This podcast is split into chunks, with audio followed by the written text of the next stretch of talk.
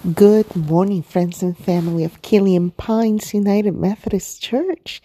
This is Pastor Wilma again with morning musings for this day from the lectionary. And today, while reading uh, the word from Revelation, I read it in, of course, in the message this time around. This is the letter, uh, this is the words from the Spirit of God to the church in Philadelphia. And these words have been used on and on again. I think I have heard many messages from these words. But when I read and reread the passage of Revelation 3 7 through, 7, uh, 7 through 13, my eyes were set on the following. Write this to Philadelphia, to the angel of the church, the holy, the true, David's key in his hand, opening doors no one can lock, locking doors no one can open. Wow.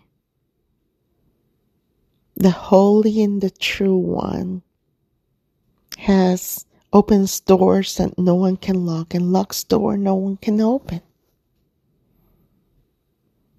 And you know what? Sometimes I wonder how many times we try to force open doors that God has just locked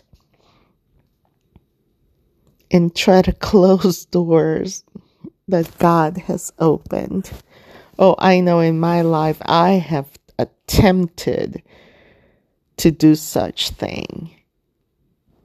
And I wonder why do we do that?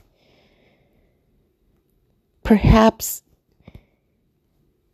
we're not really listening to what God is saying or seen what God has been doing. In verse 6 it says, I see what you've done. Now see what I have done. I've opened a door before you that no one can slam shut. You know, listening to God or seeing what God has done is something that we need to practice. I think it's like a muscle that we need to continue to flex so it can just gain strength and muscle memory.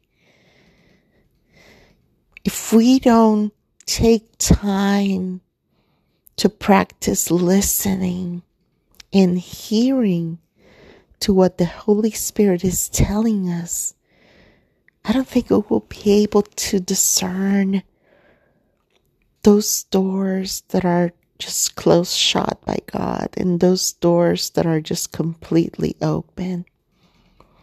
And we will try to do the opposite. Oh, yes. So today the challenge is are we really listening?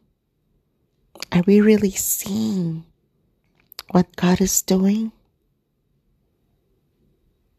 I hope you have a wonderful day and I hope you can meditate on the Word of God for today. Be blessed.